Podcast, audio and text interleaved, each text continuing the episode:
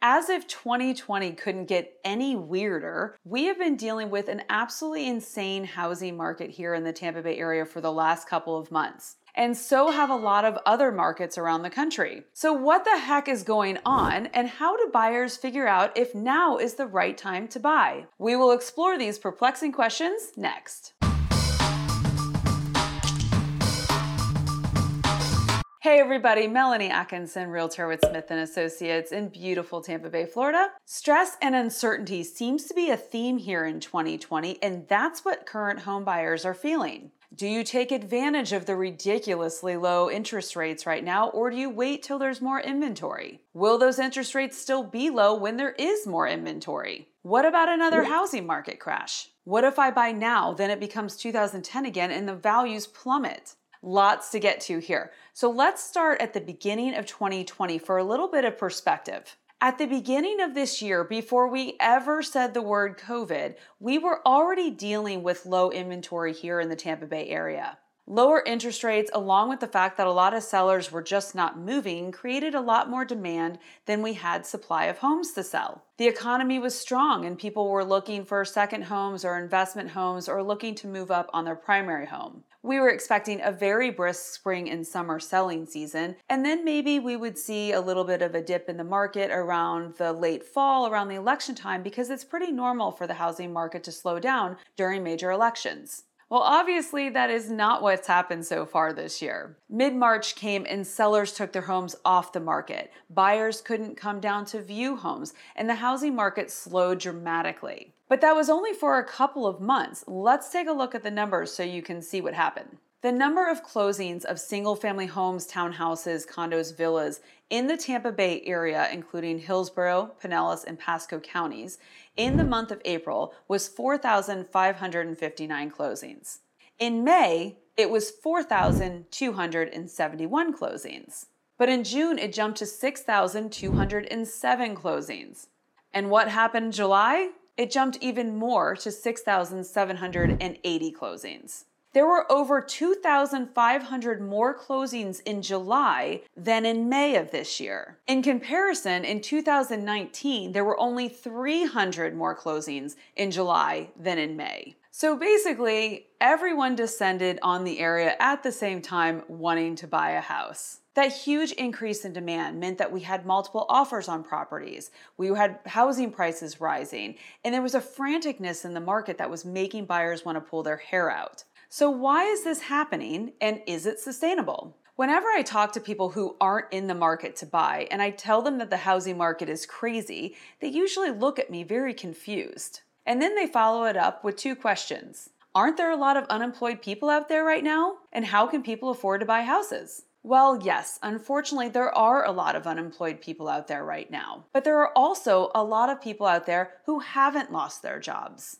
In fact, there are a lot of people out there who have had their jobs restructured, so now they're working primarily from home, and their homes have taken on an even more important meaning. And if their job has gone fully remote, that means they can move wherever they want, and a lot of people are looking to move to less expensive states to keep their cost of living down. And that explains why I've received so many calls from people in states like New York and New Jersey, California, and Illinois. We are now past what is typically our peak summer selling months and going into the slower August September markets. But we still have a tremendous amount of buyers just waiting on the sideline for their perfect house to come on the market. Needless to say, I'm not seeing a decline in demand. And until demand decreases and our inventory increases, we won't see an end to that franticness that's going on in the market right now. Houses that are priced right, look great, and are in desirable areas will continue to sell quickly. So, how long can this go on for? Prices can't just keep going up at this rate forever, right?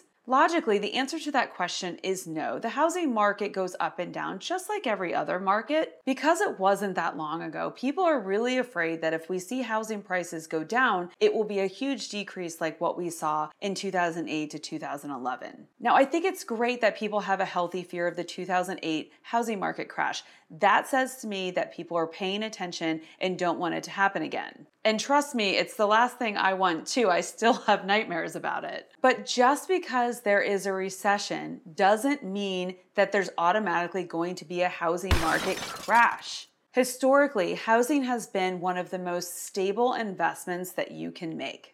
But what about those people who lost their jobs? Won't they lose their house to foreclosure? Some of them, unfortunately, will lose their house to foreclosure, but that doesn't necessarily mean that the market is going to be instantly flooded with foreclosures. Banks are going to try to work with homeowners now. They're going to want them to stay in their homes. Banks make more money if people pay their mortgages, not by foreclosing on homes. And also, there's enough equity in most homes that people, if they're having financial trouble right now, should be able to sell their home without having to short sell it. Even if the foreclosure numbers do start going up, keep in mind that it takes years for the entire foreclosure process to happen. There's a lot of steps necessary, including going through the court system, that the bank has to take before they can repossess a house and then sell it on the open market as a foreclosure. So, for all of you out there waiting for there to be a 50% sale on Florida homes, I don't see that happening in the foreseeable future. I do know that basic economics tells me that eventually the demand and supply will balance balance out and prices will level out. But I don't have a crystal ball letting me know exactly when that's going to happen.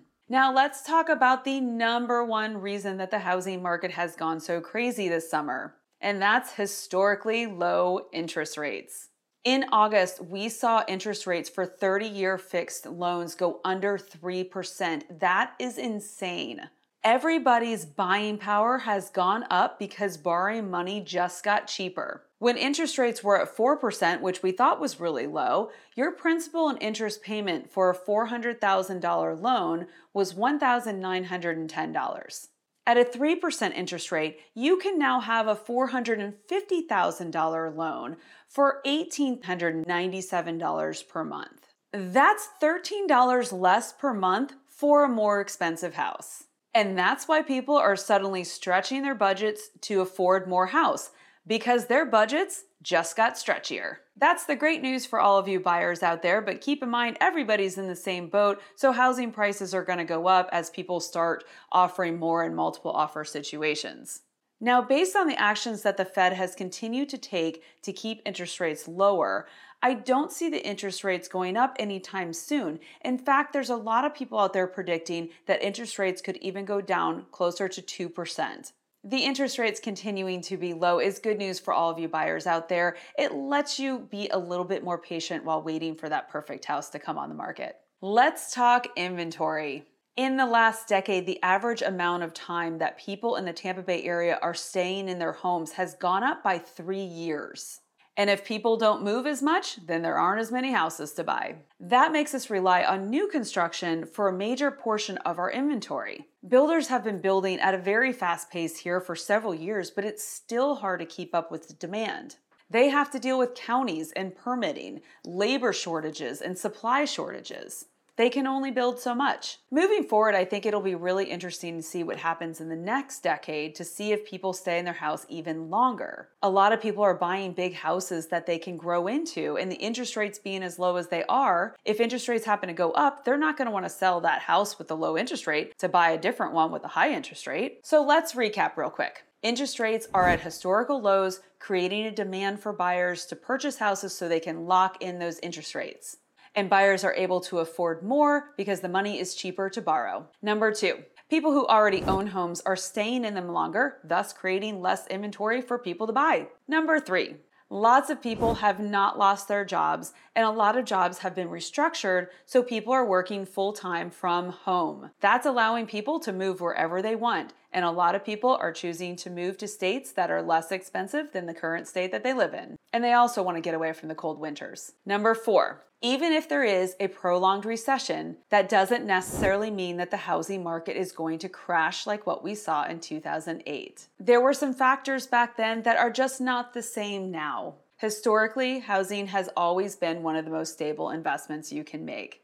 And five, will supply eventually catch up with demand and balance out the housing market? Of course it will. But when will that happen? I wish I knew. Now, I know what a lot of you out there are thinking. She's a real estate agent. Of course, she's going to encourage people to buy homes. The market's gonna crash and all of those people are gonna lose all of their money. And to you, I say, I never encourage people to buy houses that don't already want or need to buy houses. And people have lots of different reasons as to why they need or want to buy a house. Even in the depths of the Great Recession, people were still buying houses because life continues to happen. Babies were being born, kids were going off to college, people were getting married, people were getting divorced. Even in the worst economic times, life continues to happen and people's housing needs change. I encourage all of my buyers to take a very close look at their financial picture and their personal situation to determine if buying a house right now is the right thing for them, regardless of what happens with the economy.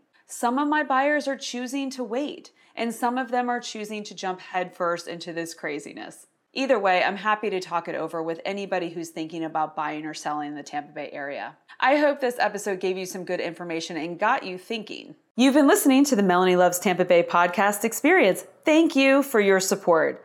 Consider subscribing if you want to learn about real estate, homeownership, or living in the Tampa Bay area. You can also follow me on YouTube, Instagram, Twitter, and Facebook. Links are in my show notes or visit my website, melanielovestampabay.com. See you in the next episode. With love, Melanie.